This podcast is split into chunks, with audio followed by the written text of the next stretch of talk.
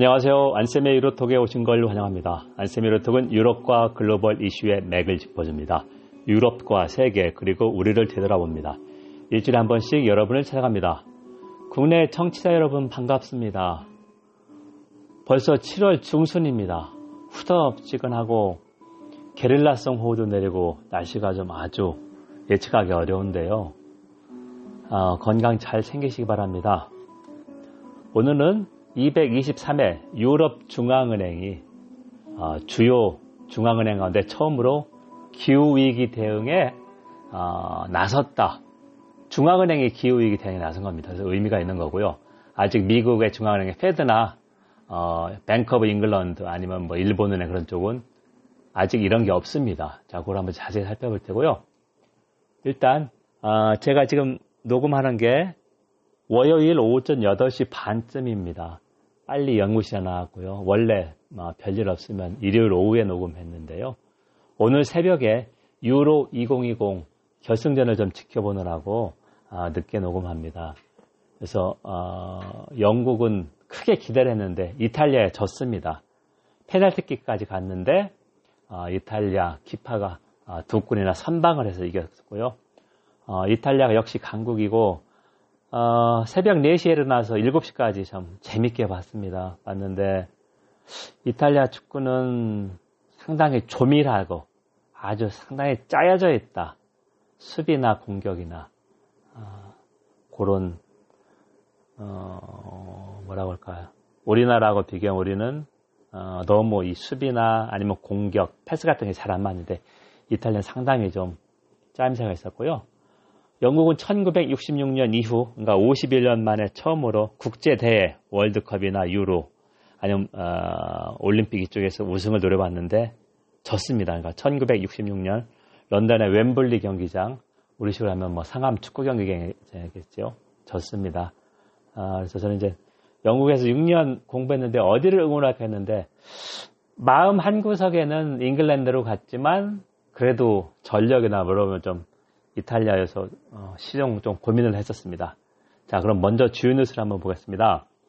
영국이 7월 19일 그러니까 아, 다음 주 월요일부터 록다운 그러니까 전면 봉쇄를 해제한다. 그래서 Freedom Day라고 하고 있다. 어, 이제 백신 접종률이 70% 넘었기 때문에 집단 면역, herd immunity가 달성됐다고 보는 건데요. 전문가들 우려하고 있습니다. 왜냐면 어, 델타 변이가 영국에 폭증해서 하루 일일 확진자가 3만 명이 넘습니다. 물론 어, 접종을 했기 때문에 위중 중증 환자 수는 줄어들고 있다. 우리도 마찬가지입니다. 60대, 70대가 어, 접종을 했기 때문에 그래서 어, 자칫 잘못하면 보리스 존슨 보조 총리가 또 하나의 위기를 맞을 수 있다. 그러니까 이게 너무 쉽게 봉쇄를 해제해서 이럴 경우 어, 작년 3월에 보리스 존슨이 사랑하는 사람들 잃을 것입니다 하고 집단 면역을 먼저 목표로 해서 두 주 정도 늦게 봉쇄를 해서 영국이 1차 대응에서 가장 큰 피해가 났었습니다. 그럼에도 이렇게 밀어붙이는 것은 영국 경제가 좋지 않기 때문입니다. 제가 지난번에 브렉시트 5년 어, 점검해서 했었죠. 두 번째 유럽연합 EU 27개 회원국 경제가 아, 소폭 상향 조정됐다. 아, 이제 집행위원회가 행정부 역할하는 집행위원회가 아, 최근 업데이트를 했는데요. 7월 둘째 주에 0.23% 정도 0.2나 0.3% 정도 상향 조정을 했습니다. 그래서 2020년에는 마이너스 6%였었는데요. 올해 2021년에는 4.8% 기저효과가 상당히 크죠. 2022년 4.5% 정도인데 이 성장률은 1976년 후에 가장 높은 경제 성장률이다. 빅4 회원국 독일, 프랑스, 이탈리아, 스페인이 2019년 수준을 회복하는데 독일이 제일 먼저 회복합니다. 2022년 상반기 정도. 그리고 우리나라는 잘하면 4% 정도 아니면 3% 후반대 그러니까 3.7에서 4% 사이라는 것이죠. 어, 유럽을 이렇게 전망했는데 이거는 델타 변이 확산 전이거든요. 그래서 델타 변이 확산세 어, 또 하나 이거 세 번째 접종 부스터 샷 이런 것도 좀 영향을 미칠 것이다 봅니다. 세 번째는 어, 갑질을 일삼아온 어, 서울 주재 벨기에 다사가 소환됐습니다. 소환이라는 건 사실상 경질이죠. 중국계 아, 대사 부인이 있었는데 두 번이나 한 번은 이태원 옷가게에서 점원을 폭행했고 두 번째는 최근에 청소바 아줌마 욕설을 했습니다. 뭐 나라 망신 뭐가 시킨다고 어, 국내에서 활동하는 벨기에 그인 크리스티안인가요? 이쪽에서 벨기에 언론에 알려서 이게 좀 크게 났었습니다. 여러분 지금 안쌤의 유로톡을 청취하고 있습니다. 안쌤의 유로톡은 유럽과 글로벌 이슈의 맥을 짚어줍니다. 유럽과 세계 그리고 우리를 되돌아봅니다. 일주일에 한 번씩 여러분을 찾아갑니다. 자 오늘은 223회 유럽중앙은행 European Central Bank ECB가 기후위기 대응에 세계 주요 중앙은행 가운데 처음으로 나섰다. 의미가 있는 겁니다. 미국의 FD, FRB, Fed 같은 거는 아직 않고 있는데 간략하게 유럽 중앙은행 역사를 보면은요. 단일 화폐 유로존의 중앙은행이죠. 그러니까 어, EU 회원국 가운데 단일 화폐를 채택한 나라의 중앙은행 역할을 하는 것이고 어, 예를 들면 독일이나 프랑스의 중앙은행은 ECB의 지부 역할을 비슷하게 하는 것이죠. 그래서 1997년에 설립됐고요. 단일화폐 유로는 1999년 1월 1일에 국제무대에 데뷔했고 처음엔 11개 나라가 썼었는데 지금은 19개 나라, 27개 나라 중에서 19개 나라, 폴란드나 헝가리, 체코도 유럽연합 회원국이 되면 단일화폐 유로와 가입 조건, 수렴 조건 맞으면 채택을 해야 됩니다. 뭐 가장 통합이 진전된 것을 보여준다. 단일 시장, 회원국 간에 자유 이동한다는 거죠. 노동자나 아무 어, 것도 없이 마음대로 취업할 수 있고 비자가 필요 없습니다.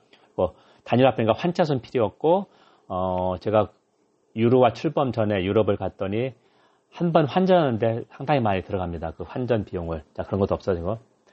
근데 이제 경제 위기, 2010년 미국발 경제 위기, 2020년 어, 코로나19 팬데믹 이후에 중앙은행 역할이 크게 확장됐다. 저 중앙은행의 역할은 음, 발권, 법정화폐를 유일하게 발행하는 것이고, 그리고 금리 조정, 이자율을 조정해서 어, 경기가 과열이 되는 이자를 올리고 기준금리 그렇죠. 경기 침체에 따른 이자를 내립니다. 근데 이거 가지고 안 되니까 어, 2010년 미국발 경제 위기, 그다음에 유로존 단일화폐, 피그스, PIGS, 포르투갈, 이탈리아, 그리고 스페인 경제 위기. 이번에 코로나 대응 때 어떻게 했느냐? 양적 완화 QE를 했습니다. 그래서 국채와 회사채를 매입해서 시중에 엄청나게 돈을 푼 것이죠. 그래서 중앙은행의 기존의 정책하고 어, 다르다 해서 비전통적 정책이라고 하고 있고요. 유럽 중앙은행이 기후위기 대응에 나서게 된 경위를 한번 보면 아, 크리스틴 라가르드 총재가 2019년 11월 1일에 취임했습니다. 임기 8년입니다. 어, 독립성이 보장되어 있고 라가르드 총재는 여성이고 프랑스 재무장관 그 전에는 IMF 국제통화기금 총재까지 여기면 상당히 어, 노련한 경우에 많은 사람인데요.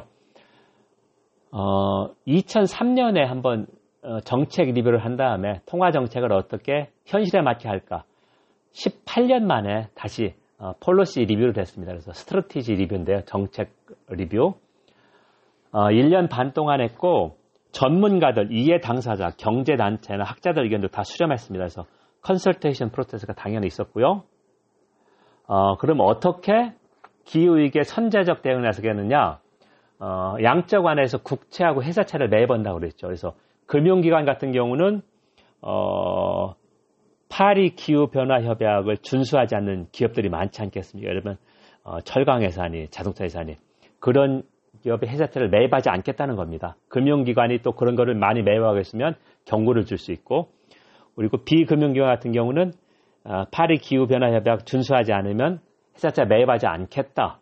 자 이제 이게 바로 시행되는 게 아니라 2024년부터 가능하다. 왜 그러냐면 아, 기업들이 디스클로저 조항을 신설해야 되죠. 그래서 우리 기업은 파리 기후변화 협약을 준수합니다. 이걸 어, 투자자한테 공개해야 되니까. 자, 그래서 이제 집행위원한테 어, 법을 만들어 달라 했고요. 어, 왜 중앙은행이 어, 기후변화, 기후위기 대응까지 나섰느냐?